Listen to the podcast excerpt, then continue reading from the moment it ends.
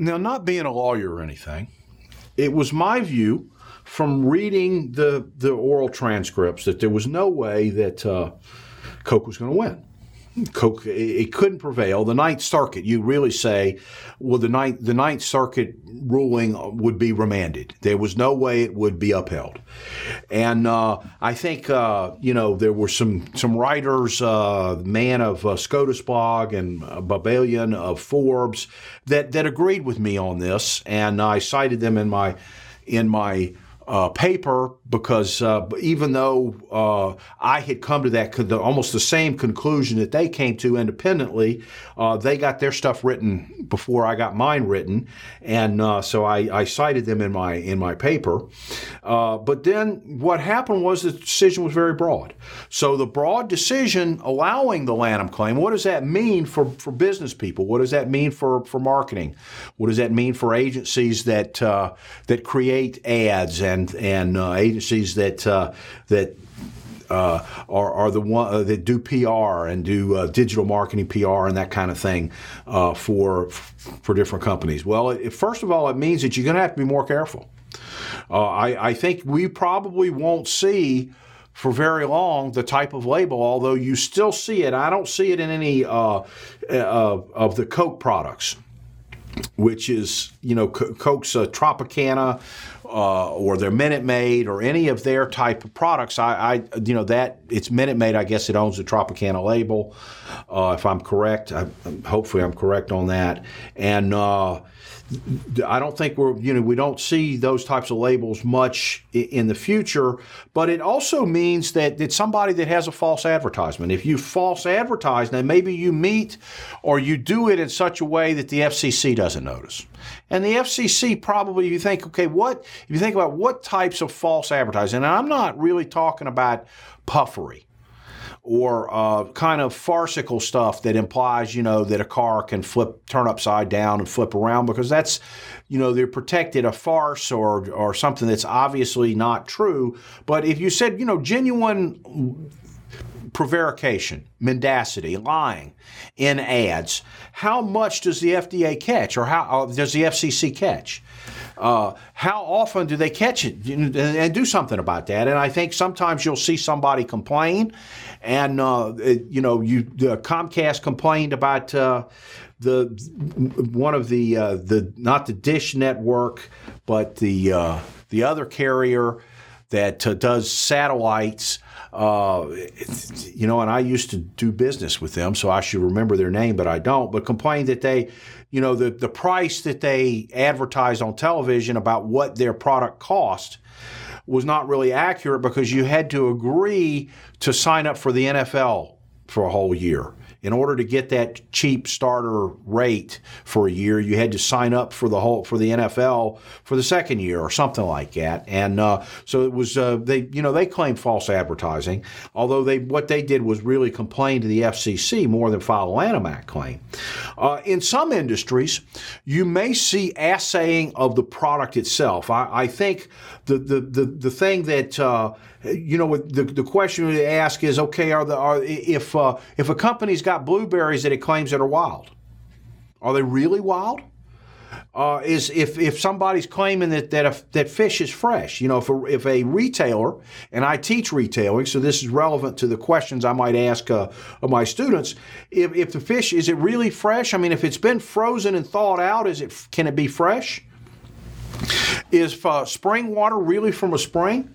Is a particular beer really made from mountains, you know, snow melt water? Or is it from some city water somewhere? Uh, is natural really natural? I mean, if somebody's got a product they claim is all natural, is it really all natural? And uh, I think if you think, if you looked at one in terms of product, you know, one industry that would probably be affected by more than any, anybody else is, is uh, the health and herbal supplements industry.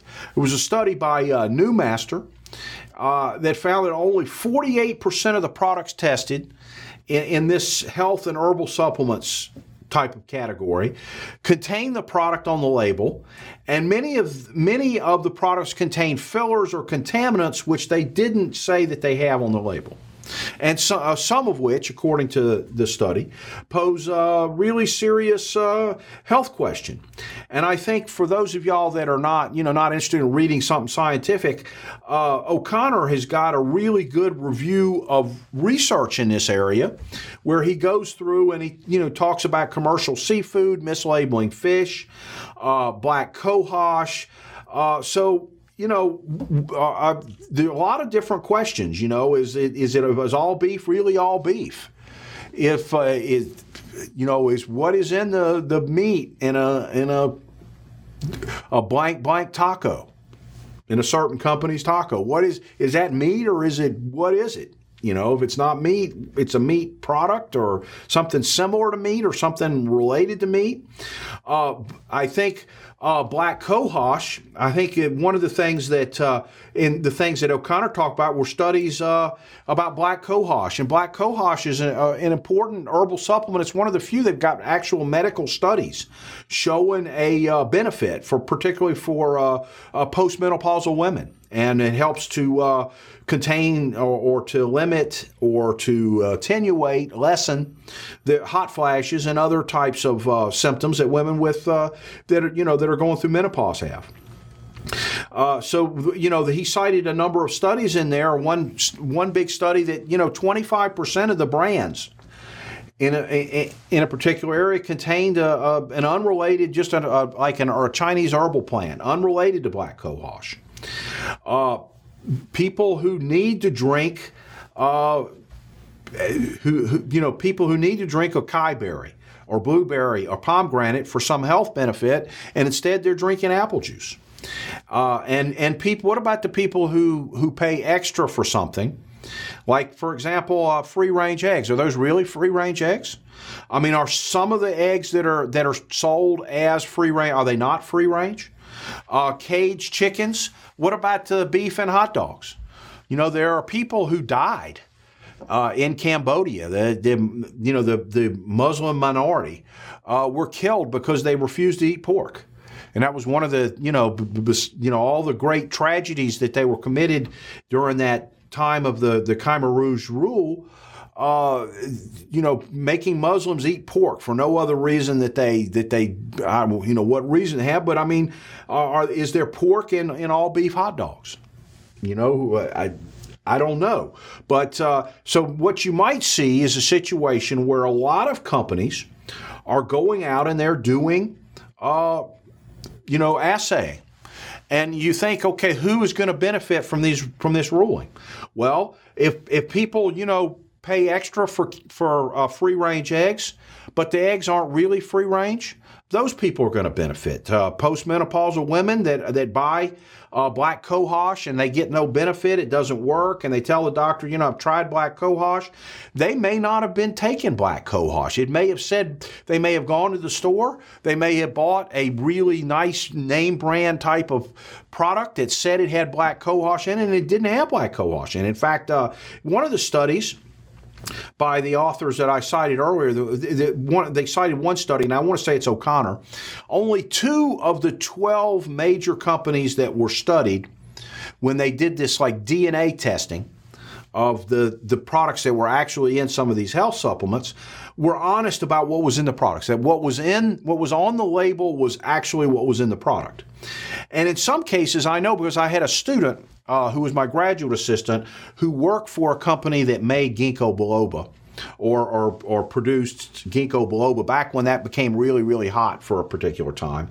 And he pronounced it Walshine or Warshine. And that was one of the biggest uh, companies that produced it, and they imported it in the United States. And he came here to get a degree, and he was particularly interested in the field. So I went with him down to Atlanta to a, a an industry and, you know he had credentials from his company, and we went to this uh, the you know the herbal supplements industry. Uh, kind of trade show type of thing, and it was a within the industry trade show. It was not a trade show; it was open to the, the people, like kind of wholesale level trade show. And he was talking to these different people, and they were some of the things they said. You know, and one guy says to me, you know, you know that most the companies in this field, we don't actually make the product. We just a, all we do is we have a label and we pay somebody to make it and we put it in there. And in our case, you know, we, we have a plan and all it pretty much does is bottle the stuff. So we're trusting our suppliers and nobody's doing any assaying. Nobody's testing to see if what is in the product is supposed to be in the product.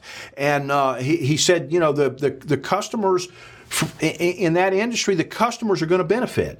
But then also, specifically, and what the Lanham Act is designed to protect is what about the company that really does put pomegranate in their drink? You know, they, they have a product that's actually pom that's called pomegranate that actually is pomegranate juice. Or the company that, that, that has black cohosh actually puts black cohosh into their herbal supplements. And it's hard for them to compete. How, you know, you go to Walmart and, you know, Walmart will throw anybody over. Well, I don't want to yeah, okay. Walmart will buy in most cases. Let me generalize this instead of saying what I just. I take back what I just said.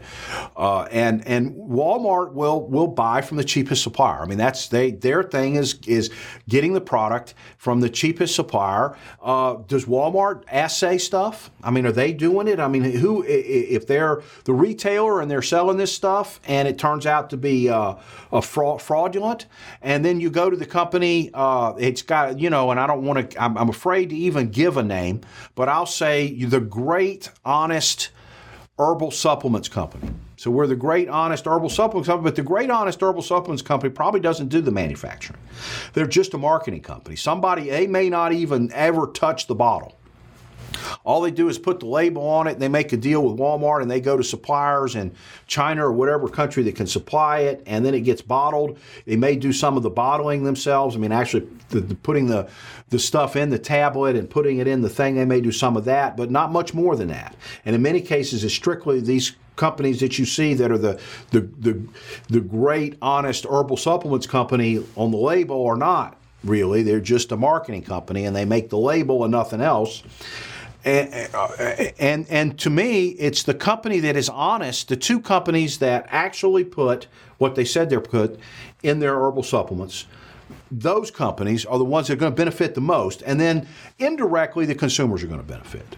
So, and and not only is this going to be true now in terms of the ramifications of this, not only is it going to be true uh, for companies that you know what you put in the product or the label, but it also applies to advertising. And if you make false claims, if a company A makes false claims in an ad, in an ad they deceive the consumers into buying something. So in a, in a sense, the, the consumer's benefiting. But what the, the direct beneficiary of this is the company that doesn't make false claims.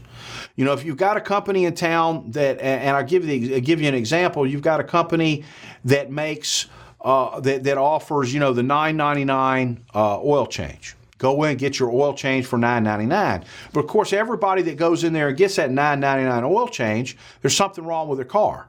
In fact, if there's nothing wrong with the car, they'll they'll find something wrong, and they ended up uh, with you know hundreds of dollars in repair bills. So, uh, you know, some, uh, legit, uh, non-legitimate repair bills, and most people, you know, the, the, go into a place to get your oil changed, and they tell you, oh, you got something really seriously wrong with your car. They're going to go, oh wow, I didn't know that, and they're going to get it fixed. Now, of course, if the car's under warranty, that they can't get away with that.